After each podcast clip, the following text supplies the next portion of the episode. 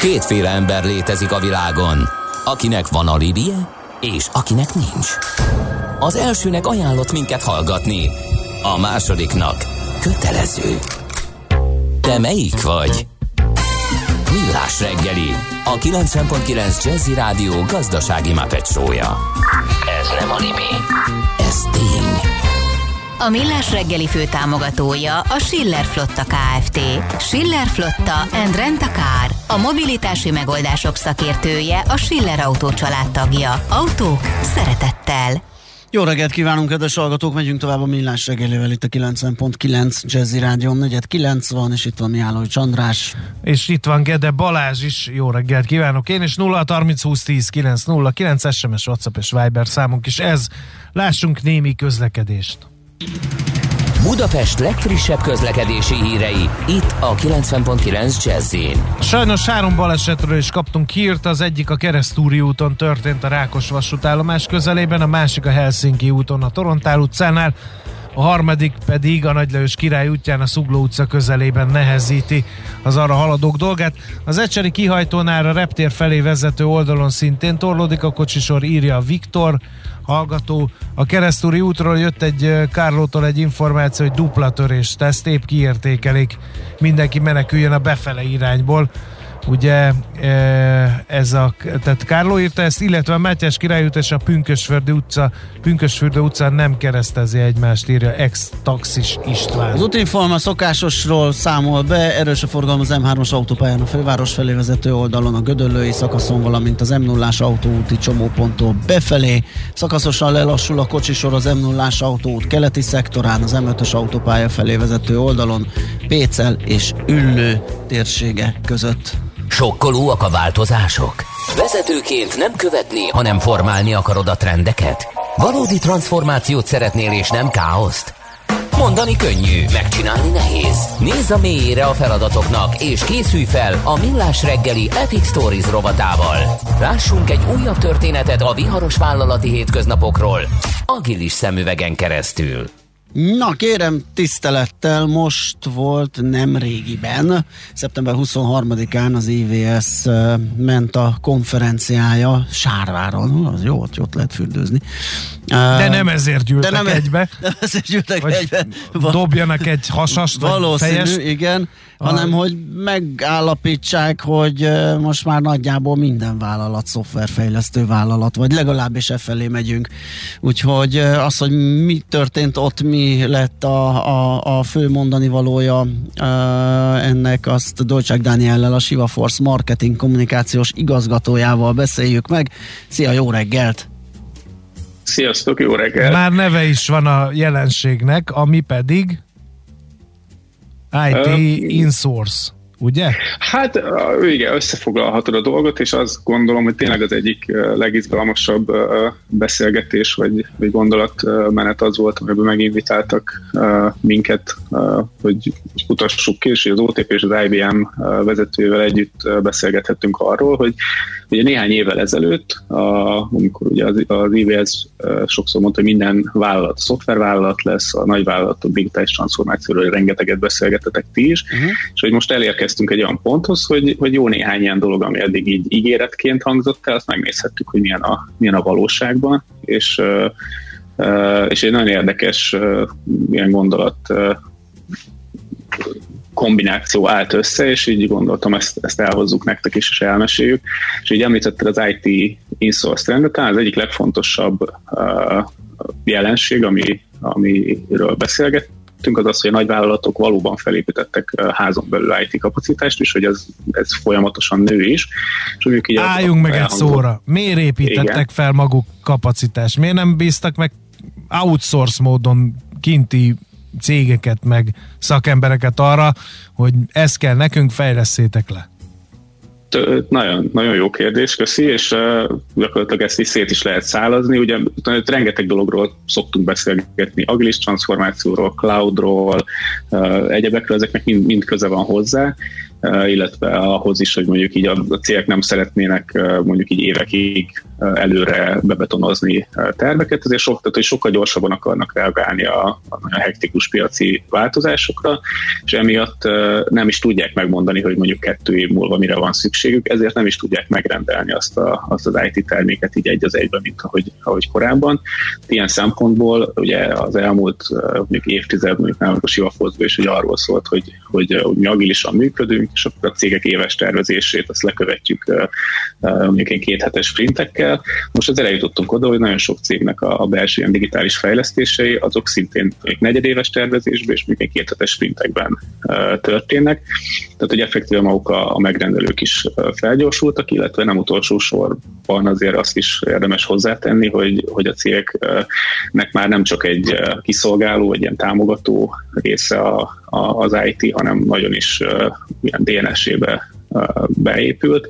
Tehát ez azt jelenti, hogy ott is mondjuk így a, a legfontosabb üzletfejlesztési részlegeken az üzlet és az IT az ugye egybe, egybe olvat, így, így ők nagyon szeretnék mondjuk a forráskódokat kezelni, tulajdonolni, illetve a folyamatos kontrollt gyakorolni, és bizonyos technológiákban lehet, hogy mondjuk a piacnál akár erősebb kompetenciát is építettek fel, de az nem azt jelenti, hogy mindent tudnak.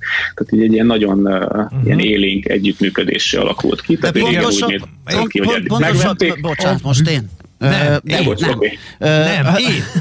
Pontosan milyen területen megy ez a fejlesztés, ezen gondolkodtam, ugye, hogy eddig olyan kézenfekvő volt, hogyha belefértél a, a standardizált cuccokba, akkor vettél egy dobozos terméket. Ez volt a legolcsóbb. Ha nem fértél bele, akkor fejlesztést kértél, de akkor sem magad építetted ki az ehhez való infrastruktúrát, hanem outsourcoltad, megbíztál egy fejlesztő céget. Most, hogy erről az insource-ról beszélünk, ez, ez milyen területeken jellemző? Tehát az ügyviteli szoftvereket csinálnak, vagy, vagy, vagy az egész munkafolyamat vezérlést, vagy van ennek egyáltalán jellemző területe, most már mindenhova ö, belenyúlnak. Tehát nekem még egy picit idegenül hangzik, azért kérem, hogy világítsd meg, hogy, hogy ez pontosan a gyakorlatban hol üti fel a fejét a cégeknél. Szerintem a, legyen a, az a megoldás, hogy, hogy gyakorlatilag mindenhol, tehát hogy bármilyen szolgáltató, ugye akár az ügyfélkapcsolatok, vagy mondjuk egy internetbank, vagy, vagy bármilyen a belső folyamatoknak a, a, a kezelés, ezek, ezek mind már elválaszthatatlan részei a, a, a működésnek és tehát, hogy ezért, ezért épültek ezek sokkal inkább belőle, és az nem azt jelenti, hogy, hogy eddig mondjuk az volt, hogy vettek valamilyen dobozost, most már akkor saját maguknak megcsinálják, ezek, ezek mindig azért kombinációk, Aha. és mondjuk az elmúlt években ugye szintén egy olyan trend, amiről szerintem sokat beszélgettünk, hogy ilyen magasak a, az informatikus bérek, nyilván ettől akkor magasabb a fejlesztésnek a költsége, ezért az, az egyedi IT fejlesztés az ugye megdrágul, így azért nem biztos, hogy mindent érdemes megcsinálni, de magát a verseny előnyt azért nyilván nem a dobozos termékek fogják adni, amit bárki leemelhet a polcról és viheti.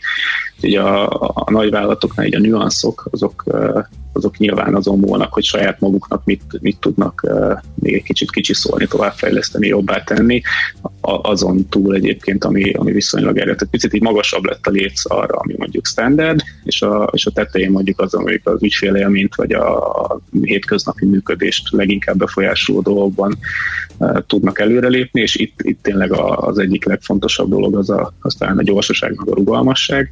Tehát, hogy aki képes hamar felismerni, hogy mi történik, és arra viszont viszonylag gyorsan választ adni, valószínűleg mondjuk akkor ezt árbevételben is, vagy profitban is tudja majd érvényesíteni, és hogy a, a, amikor az IVS ment a konferencián elhangzott beszélgetések, a beszélgetéseknek az egyik tanulsága az az volt, hogy, hogy, hogy ugyan még azért ez nem teljes, sajnos, vagy nem sajnos, hogy nyilván attól függ, hogy ki hol ül, de a nagyvállalatoknál, és akár mondjuk a banki, telkó, egyéb ilyen szolgáltató szektorban ez, ez egy nagyon-nagyon erős trend, ami, ami így megkerülhetetlenné vált.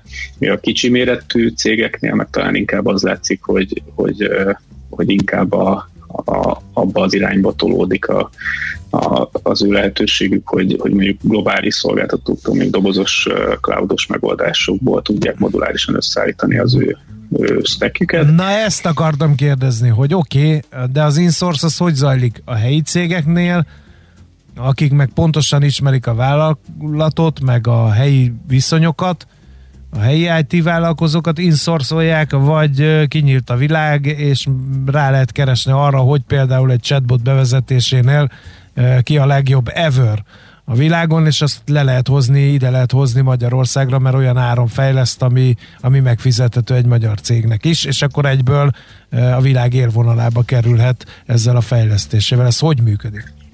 Hát jó hír vagy rossz hír, szintén egyébként nézőpont kérdése, de hogy, hogy a, az ilyen nagyon általános hozzáértésű IT cégeknek úgy tűnik, hogy azért a, a bealkonyult, tehát hogy, hogy az, hogy, hogy közel vagy, az már azért nem jelent egy, egy egyértelmű előnyt, hanem sokkal inkább az, hogyha valamilyen speciális területen van egy magas szintű tudásod, vagy mondjuk van egy olyan saját erős terméked, ami, ami, ami miatt egyébként egyébként így messze földről is megkeresnek, és volt is ilyen példa például a, a konferencián elhangzott egy másik beszélgetésben, hogy a Bubi az is valójában egy digitális szolgáltatás, azt leszámít, hogy a végén van egy kerékpár, és ott is egyébként lehetősége lett volna mondjuk helyi szereplőknek is nyújtani azt a, azt a komplex szoftvert, hogy végül egyébként egy németországi beszállító volt képes mondjuk ezt így ebben a formában letenni, tehát egyáltalán nem biztos az, hogy a, a közeli szereplők fognak rá csatlakozni, hanem sokkal inkább egyébként így ez most a mi környékünkön is úgy látszik, hogy egy regionális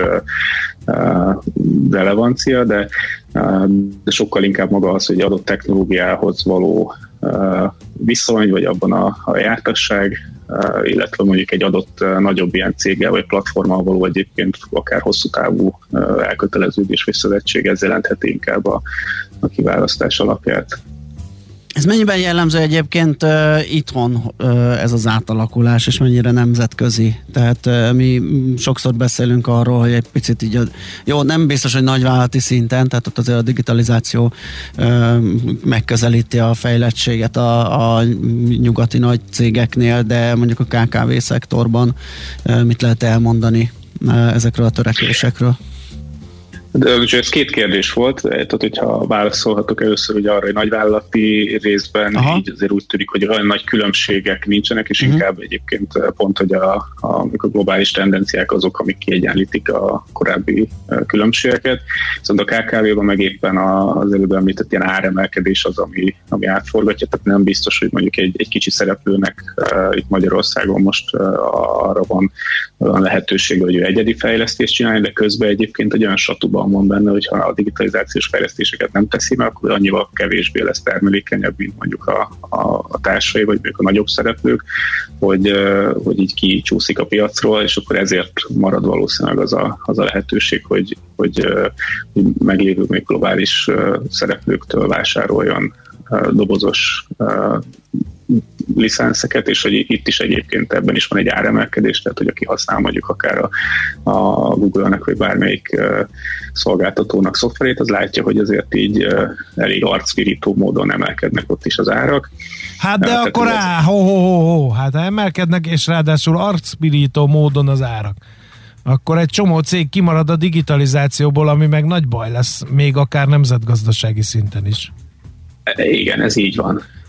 Hát köszönjük a beszélgetést. Nem, nem ami, ami, amit érdekes, hogyha már a, a külső szolgáltatásokra, szolgáltatókra tértünk át, hogy akkor a, a külső fejlesztő cégekkel, főleg a kisebbekkel, tehát nyilván egy Google-t nem fogunk sajnálni, hogy majd nem fog tudni miből megélni, de mondjuk a kisebb fejlesztő, tehát hogyha most annál modellnél maradunk, hogy minden cég szoftverfejlesztő céggé válik saját IT, belső IT fejlesztő részleggel, akkor mit tehetnek a külső beszállítók, akkor nekik alkalmazkodni kell ez a körülmény eredményhez, de hogyan? Hát a, itt a saját példánkat azt nagyon büszkén tudom elmondani, hogy itt van mondjuk akár a, ugye az agilitásban, vagy, vagy néhány uh, technológiában is azért mondjuk egy évtizedes tapasztalat, és a vállalatoknál, hogyha ez éppen csak bimbózik, akkor biztos, hogy lesznek lyukak, lesznek rések, és, és az egy teljesen gyakori működés, hogy a maga vállalat, ugye azt mondtuk már korábban, hogy önmaga fogja kezelni a, az ő, ő forráskódjait, meg termékeit, de attól függetlenül nem biztos, hogy mindig van kapacitása arra, hogy, hogy, hogy az házon belül uh, lefedezzés, hogy arra akkor mindig, mindig a megfelelő mennyiségű vagy minőségű ember legyen, tehát hogy az, az látszik, hogy, hogy nagyon sokat se lehet segíteni az ügyfeleinknek abban, hogy, hogy adunk embereket, vagy akár csapatokat kölcsön, illetve az ott bent lévő embereket képezzük, tréningeket lehet csinálni, és hogy ez, ez egyre, egyre nagyobb igény is egyébként pont amiatt, hogy, hogy nő a belső nő a belső kapacitás, IT kapacitás, és hogy ezt, ezt azért egy folyamatosan frissen is kell tartani, úgy, hogy ennek a vállalatnak nem ez a, nem ez a core business tehát hogy nem alapjában ezzel foglalkoznak, hanem valamilyen egyéb piaci szolgáltatást nyújtanak. Tehát gyakorlatilag ez az egyik nagyon fontos dolog, amiben lehet támogatni a cégeket, és akkor tényleg nem arról van szó, hogy ők vásárolnak mondjuk egy terméket, leszállítjuk, és akkor utána mindenki örül, hanem ez egy sokkal folyamatosabb, sokkal ilyen részletesebb együttműködésé válik. Ezt, ezt kell tudni megugrani nyilván mindenki, hogyha ha ki tud magának választani egy-egy vagy több olyan, olyan területet, amiben nagyon jó tud lenni, akkor, akkor azzal, azzal bátran lehet menni helyi, regionális, vagy akár egyébként szélesebb területekre is. Mindez hogyan befolyásolja az amúgy is feszes eh, IT munkaerőpiacot? Ugye bármilyen IT témáról beszélünk, ugye az mindig előjön, hogy eh, a szakember hiány az, az egy valós, sőt egy növekvő számot mutat. Most, hogyha a fejlesztő cégek is, a vállalatok is, meg már mindenki IT szakembert keres, akkor ez fokozódik ez a probléma, vagy, eh, vagy van És megint csak a kis IT cégeket fogja sújtani. Mert nem fognak tudni versenyezni a nagy multicégek eh, IT insource törekvéseivel. Meg a fizetésekkel. Igen, hát a, ugye szintén akkor, hogyha a a konferenciát említettük, akkor ezek ugye azért már eh, sok éves eh, toposzok, hogy a, a munkaerő, IT munkaerő hiány van, és hogy éppen 22 ezer, vagy 10 ezer, vagy 30 ezer informatikus hiányzik a magyar piacról, ezek már tényleg gyakorlatilag vérmérséklet függő, hogy ki, ki mekkora a hiányt lát. Tehát nem, nyilván nem segíti, de hogy gyakorlatilag ez az, amiről talán a szervezet is beszélt az elmúlt években, tehát ez most, most már nem csak egy ilyen fiktív probléma, hanem tényleg ugyan erős versenyen a szakemberekért, Nyilván vannak olyan emberek egyébként, akik inkább szeretnek mondjuk nagyvállalati környezetben dolgozni, vannak, akik inkább a, a, szeretik a, azt, hogyha egy kisebb belátható, vagy mondjuk egy specializált területen lehetek, tehát ilyen szempontból egyébként a, a, a méret én gondolom, hogy, hogy feltétlenül hátrány lenne, de, de az, hogy mondjuk hogyan történik ez a hétköznapokban, az, az befolyásolja, és talán a legerősebb uh, tényező az nyilván most az a hibrid munkavégzés, amiről majd mi fogunk uh, nyilván többet beszélni, uh, és talán a következő adásban is, de hogy ez most a, a nagyvállalatoknál is, meg talán a kicsiknél is egy, egy nagyon új korszaknak a, az eleje, hogy hogyan lehet a, a, lekezelni azt a helyzetet, hogy mondjuk az embereknek nem is kell mondjuk így összepakolni a kis táskájukba és felülni a repülőgépre ahhoz, hogy máshol dolgozzanak, hanem tényleg a, a kis szobájából tud mondjuk országot is váltani. Ez, ez mondjuk egy elég erős trend, amivel mondjuk a piac most küzd vagy dolgozik rajta, de ez valószínűleg azért így a következő években kimozogja magát. Akkor egy, fogjuk, egy KKV-s IT cég mit csináljon? Mi a megfejtés? Hát a... Ebben a helyzetben, most hosszasan vázoltuk, hogy mi a helyzet, de mi, hogy lehet ehhez alkalmazkodni? Hát sokféle, vagy hát há, igazából háromféle út van, és hogy, hogy ezek közül egyik sem rosszabb vagy jobb, mint a másik. Az egyik az, az nyilván, hogyha van egy olyan saját erős terméke, ami akár mondjuk a globális vagy akár regionális piacon megáll, akkor az, az, az, az ő ugye tud előre menni. A másik talán az a, a verzió, amikor egy, egy nagyobb technológiai platformhoz, vagy mondjuk egy vállalati platformhoz tud csatlakozni, akár mondjuk egy ilyen nagyobb helyi szereplőhöz, vagy mondjuk a, akár mondjuk a, big tech cégek környékén ő be tud épülni az ökoszisztémába, és a harmadik az, az pedig mondjuk inkább a méretgazdaságossághoz tartozik, hogy mondjuk, hogyha valaki inkább így általános fejlesztői kapacitásként képzeli el magát, akkor ott viszont valószínűleg a kicsi méretet kell elkerülni. Tehát ott mondjuk várható, hogy mondjuk akár cégek összeolvadnak, vagy együtt próbálnak szerencsét. Jó, hát akkor a, a, összefoglalva ugye e, itt az insource a, a lényeg, hogy e, még ha esetleg költségesebb is a belső saját IT fejlesztő cég, ugye, de a gyors reagálás, a gyors reakció, e, az alkalmazó kés, képesség, alkalmazkodási képesség az mindenképp egy olyan versenyelőnyt teremt, ami miatt megéri ez a cégeknek, és tetszik, nem tetszik a trend. Ez a kisebbeknek megmarad az, hogy összecsipegetik esetleg modulárisan, de ők is a saját működésükre szabva azokat a kész modulokat, ami kell a működésükhöz. Igen, illetve az IT cégek oldaláról pedig az, hogy ebben azért így tudni kell valahogy aktívan részt venni, úgyhogy ez kívánunk mindenkinek sok sikert. Világos. Oké, okay. köszönjük szépen Dani, és csak javasolni tudjuk a hallgatóknak, hogy az Epic Stories további részeit podcast formájában, akár az itt elhangzottakat, akár a ti saját gyártású podcastjaitokat, ugye a podcast hallgató elérő oldalakon, alkalmazásokon keressék bátran, mert sok hasonló jó tartalommal készültök úgyhogy ezt is tudjuk ajánlani és javasolni bátran. Dani, még egyszer köszönjük szépen, jó munkát neked és szép napot! Köszönjük, sziasztok! Szia! Dolcsák Dániellel, a Siva Force marketing kommunikációs igazgatójával beszélgettünk erről az átalakulásról itt az új normálisban, ami gyakorlatilag minden vállalatot szoftverfejlesztő vállalattá alakít át. Epic Stories. Történetek a viharos vállalati hétköznapokról agilis szemüvegen keresztül. A millás reggeli céltudatos és bátor vezetőknek szóló rovata hangzott el. Műsorunkban termék megjelenítést hallhattak. Aranyköpés a millás reggeliben. Mindenre van egy idézetünk. Ez megspórolja az eredeti gondolatokat. De nem mind arany, ami fényli. Lehet kedvező körülmények közt gyémánt is. No, kedves hallgató közönség, Ray Kroc, amerikai vállalkozó tegye fel a kezét, aki ismeri. Hmm, egész szép többség. Örülünk ennek. A McDonald's Corporation alapítójáról van szó, akik feltették a kezüket minden bizonyal, olvasták valamelyik könyvét, amelyek ilyen üzleti iskolákban felbukkannak kvázi bibliaként Eh, hogy hogy lehet sok pénzt csinálni. 1902. Eh, október 5-én született Ray Kroc, ugye a McDonald's Corporation alapítója, ő tette világcéggel a Mekit, vagy világcég G a Mekit, felismerve azt az üzleti lehetőséget, amelyet nem ő talált ki, hanem a McDonald's testvérek de hát ő csinált belőle aranybányát, tőle választottunk aranyköpést, mert így hangzik. Ha a két vezető teljesen azonos véleményen van, egyikük alig, hanem felesleges.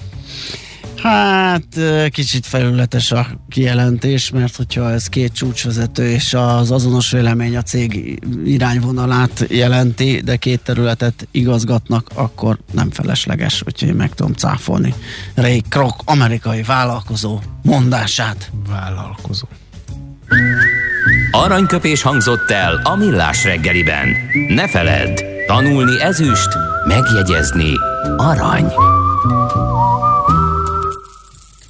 Hát vége az aranykornak, vagy a kegyelmi állapotnak, a Moni.hu prognózisa szerint, ugyanis ugye az MNB kamat emelési ciklusa legalább decemberig eltart. Azért mondom, hogy legalább, mert itt most a friss fejlemények a piacon még nem tudni, hogy mit okoznak az inflációban. Lehet, hogy egyre durvuló áremelkedést hoz, az pedig további kamatemelést fog jelenteni. Minden esetre már ez a jelenlegi ciklus is bőven kihat a hitelkamat kamatokra, előbb-utóbb a betéti kamatokra is, úgyhogy ennek a hátterét vizsgáljuk meg Nagy László Nándorral, a Money.hu kommunikációs vezetőjével. Szia, jó reggelt! Jó reggelt, szervusztok! Na, hát mit jelent Mi az ez? a kegyelmi állapot, ahonnan most elmozdulunk? Hát ugye június óta a Magyar Nemzeti Bank szépen lassan emelgeti az alapkamatot, augusztusig ez ugye 30 bázispontos lépésekkel volt, és akkor uh-huh. 0,9%-kal mentünk följebb alapkamatban.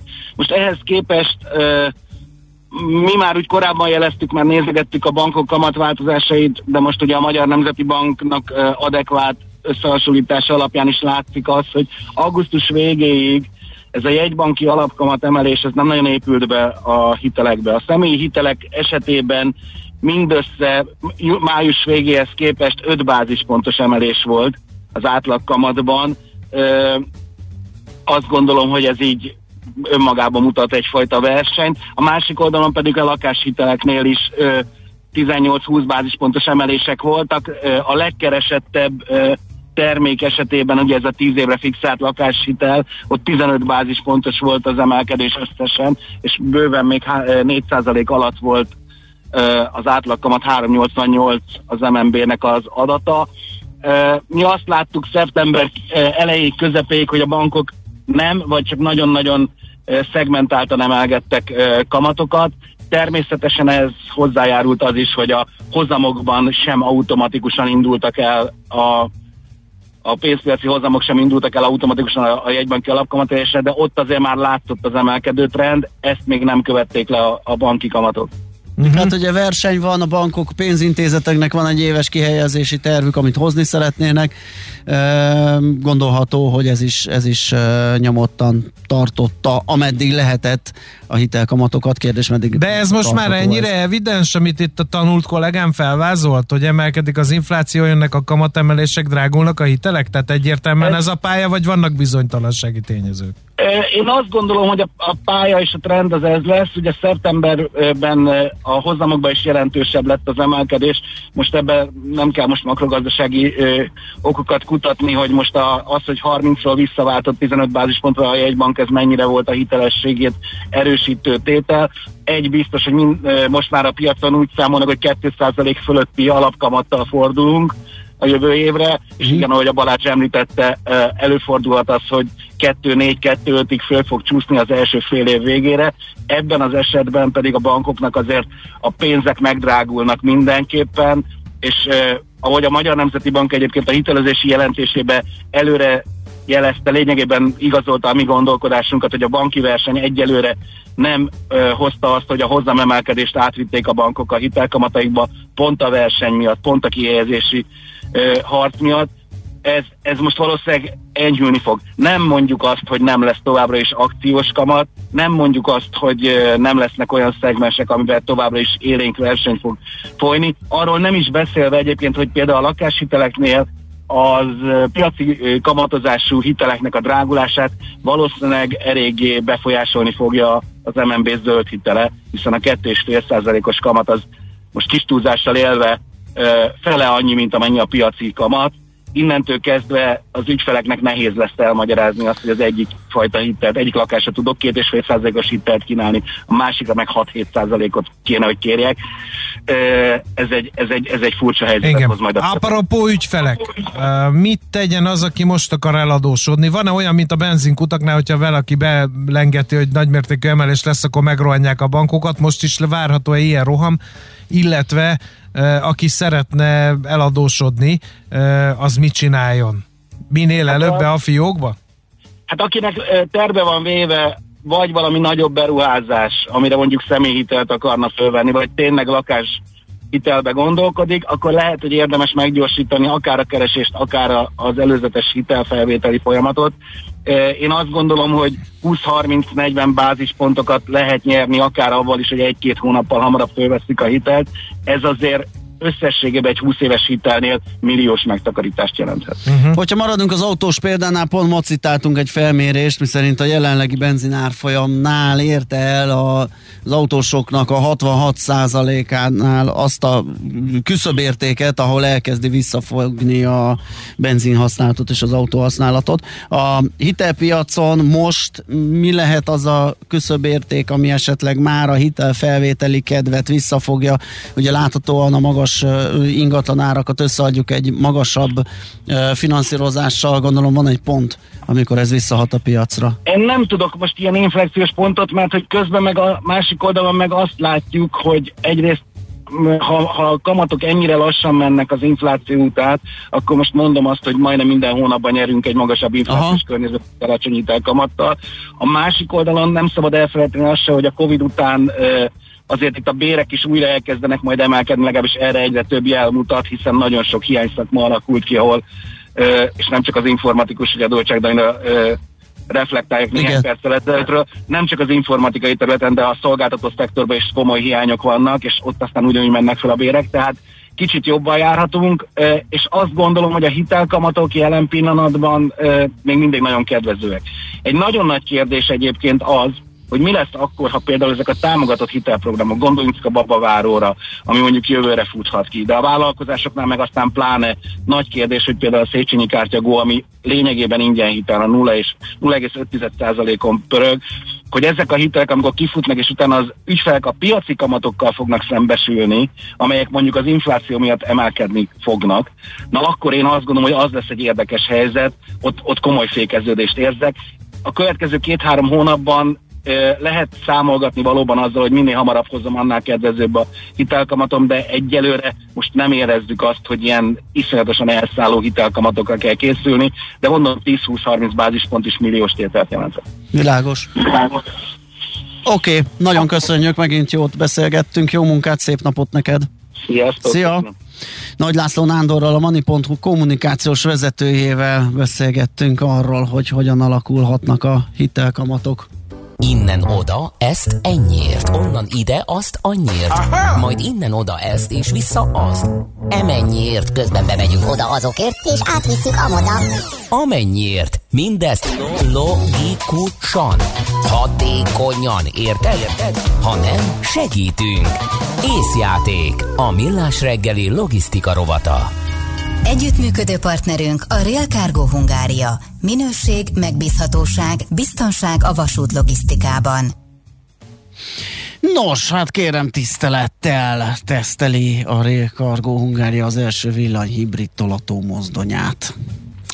Erről az eszközről... De csak tolatni tud? Beszélgettünk, hát ez jó kérdés, most zavarba hozom. Kár, hogy Ezt nincs itt szakértőnk. Ács Gábor tudná, hogy a tolató mozdony, bár a nevéből én arra gondolnék, hogy azért a neve tolató mozdony, mert az tolat.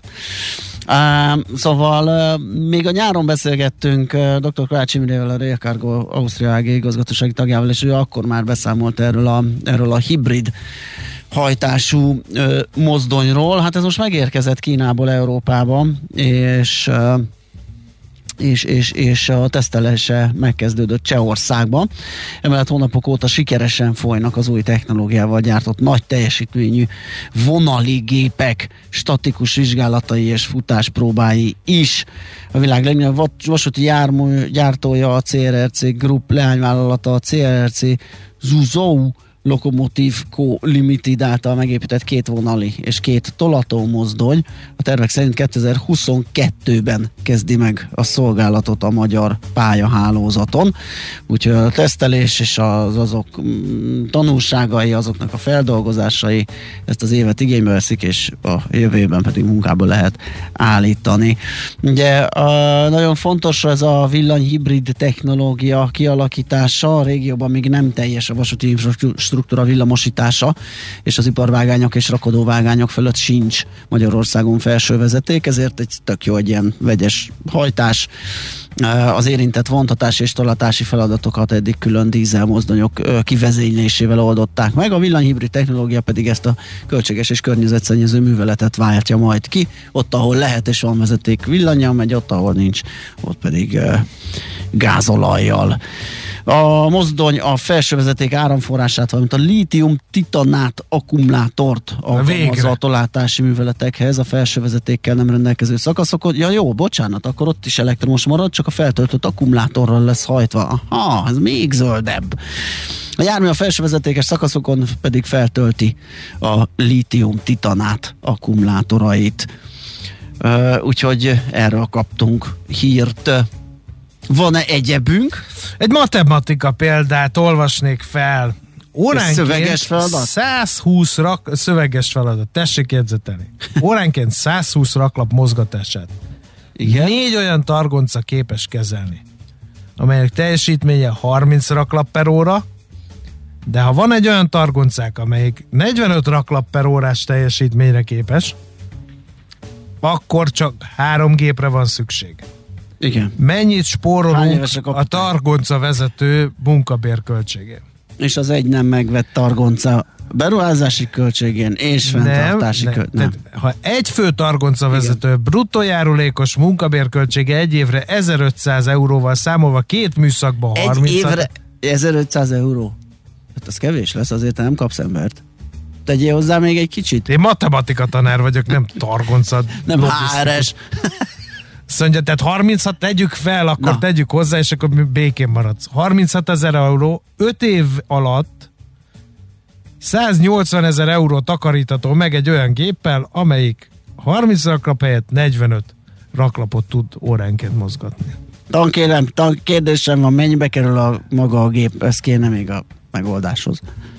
80 ezer euróba De... kerül egy darab 45 raklap per órás. És a 40 raklap per órás? Azon még dolgozunk.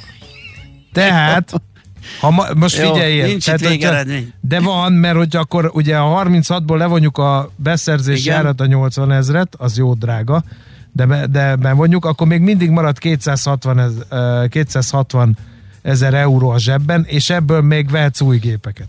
A gyorsabbból, a 45 raklap per órásból. Uh-huh. Minden világos? Abszolút. Mert nekem nem, csak azért mond. Na, jó. De utáltam ezeket a szöveges feladatokat. Én meg az elején elvesztettem. És akkor ennek van megoldása? Hát ez egy, ha beleve gondolsz, akkor nincs. Tervezés, szervezés, irányítás, ellenőrzés. Kössük össze a pontokat. Észjáték. A millás reggeli logisztika rovata hangzott el. Együttműködő partnerünk a Real Cargo Hungária. Minőség, megbízhatóság, biztonság a vasút logisztikában.